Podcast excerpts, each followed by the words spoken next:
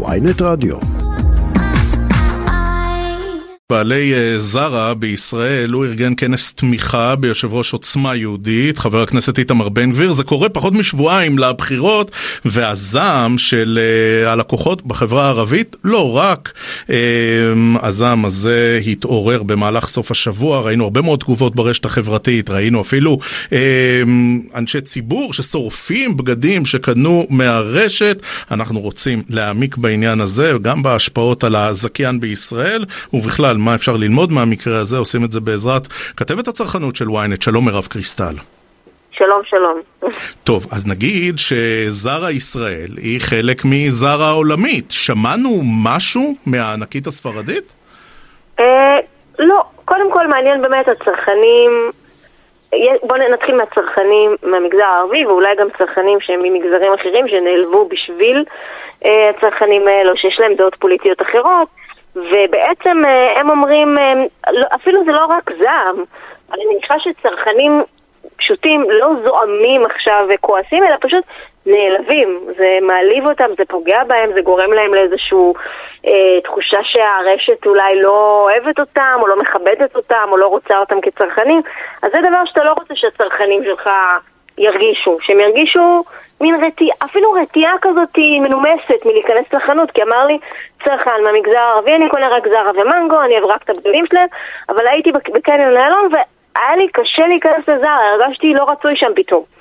במיוחד לנוכח העובדה שיש הרבה עובדים מהמגזר בזרה, ובסניפים שפתוחים בשבת בטח, אז זה דבר אחד, שאתה לא רוצה לפגוע בלקוחות שלך, גם אם הם לא זוהמים אלא רק נעלבים ופשוט נרתעים מקנייה. אמ, דבר שני, תראה, מותר לכל אה, איש עסקים להיות עם נטייה פוליטית, ו- ובן גביר הוא מתמודד לגיטימי לכנסת, ב- נכון שיש לו עבר קצת פחות לגיטימי, אבל הוא אחד המתמודדים ומותר לערוך חוגי בית, ו- ולא בטוח בכלל שהוא מצביע לו או תומך בו, אלא יכול להיות שהוא פשוט רצה לשמוע את דעתו, יכול להיות שמן הסתם הוא בסביבת הדעות שלו, אבל לא בהכרח בול בדעות שלו. אנחנו לא יודעים, כי כמובן שהוא לא מדבר. ג'ו אישבדל, הבעלים, אחד הבעלים של הזיכיון של זרה ישראל, הזיכיון הוא אה, של חברת גוטקס מותגים, אז הוא לא מדבר, הוא לא מסביר, וזה כבר מעורר איזשהו אנטגוניזם. נוצר איזה מצב שציבור מסוים נעלב ממך או לא, או פגוע ממך, אז תסביר. או שתגיד, אה, כן, אני מצביע, או שתגיד, לא, אני לא יודעת מה.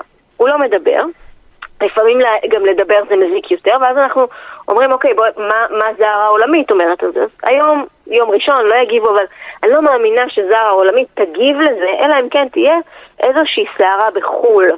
זאת אומרת, אם סוכנויות הידיעות יתחילו לתרגם את זה, וזה יתורגם ככה שאתה יודע, באופן אולי טיפה פופוליסטי, שהוא תומך במישהו שהביע בעבר דעות או בעבר או בהווה, אני לא, לא רוצה להגיד שום דבר, mm-hmm. הכל לכאורה דעות גזעניות אה, או דעות, דעות שתומכות באפליה נגד אה, ציבור אה, ערבי או נגד הפלסטינים, או...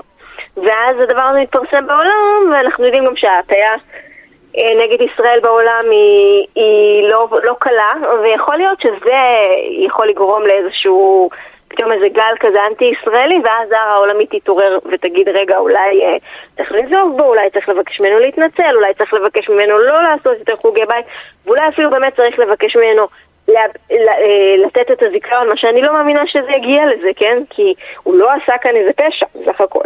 אה, הכל בואי, אה, נדבר. רגע על המשוואה המאוד עדינה הזאת של ערכים מול כסף. איך זרה ישראל נחשבת מבחינת הספרדים? היא זכיין טוב ומוכרים פה טוב? בטח שהם מוכרים פה טוב. זרה זה... כנראה מותג האופנה הכי פופולרי בישראל. הם לא חושפים נתונים כי זו חברה פרטית, היה איזשהו שלב שהיא הייתה ציבורית, אבל ברגע שהיא נקנתה על ידי החברה הנוכחית, על ידי גוטקס, הזיכיון, הפכה לחברה פרטית, ואנחנו לא יודעים, אבל אנחנו יודעים, כן יודעים מבעלי קניונים, שזה המותג הכי מצליח בקניון. זאת אומרת, אה, זה מותג האופנה הכי מצליח בישראל, והוא גם מוכר בו במחירים גבוהים בצורה מעצבנת. אם אתה הולך לחו"ל, אה, אז אתה רואה ש... לפעמים מעט יותר זול שם, ולפעמים ממש הרבה יותר זול שם. אני מדברת על אירופה, לא מקומות אה, נחשלים, וגם על טורקיה, שישראלים התחילו בשנתיים האחרונות לקנות מטורקיה כזה אונליין, וגילו mm-hmm. שהיה הרבה יותר זול שם. אז מוכרים פה יקר, הבגדים אה, הם ב style מצוין, כאילו כל מי שחובב אופנה אוהב את זרה, וזה לא מאוד יקר, למרות שיקר פה יותר מחו"ל, אז זה מותג אחד המצליחים בישראל, אם לא המצליח ביותר בתחום האופנה. ואז אנחנו מבינים שזה זכיין מצליח. אני יכולה להסיק, כן, אני לא נמצאת להם בתוך הספרים, אבל אני יכולה להסיק שזה אחד הזכיינים הטובים, היציבים, אה, אז כן. אה, מבחינה עסקית אין סיבה. אבל אנחנו מכירים מקרים שאנשים היו מאוד מצליחים מבחינה עסקית, ונגיד, לא קשור למקרה הזה, הטרידו מינית, או קרה איזה משהו שהוא לא בהכרח פלילי או זה, אלא פשוט מטיל רבב בחברה, והעיפו את הבן אדם, כי אמרו לו, אתה לא, גם אם אתה מצליח, הטרדת מינית אין מה לעשות, אתה לא אה, יכול לייצג אותנו יותר. אני פה כן. הולכת מאוד רחוק, כן? אבל לדעתי. זה רחוק מאוד, אבל יכול לקרות. בטווח הקצר, אה, יש איזה נתונים, מקבלים איזשהו דיווח, האם הסערה הזאת של הימים האחרונים זה משפיע במשהו על המכירות של זרה? ברור שאין נתונים רשמיים, כי כמו שאמרתם, חברה פרטית ולא ציבורית, אבל, אבל יש איזה שהם רמזים?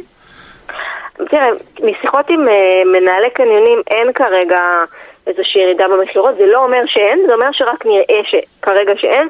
הם גם לא מחוברים, יש חברה שמודדת את הפדיונות בקניונים, קוראים לה חברת ריס.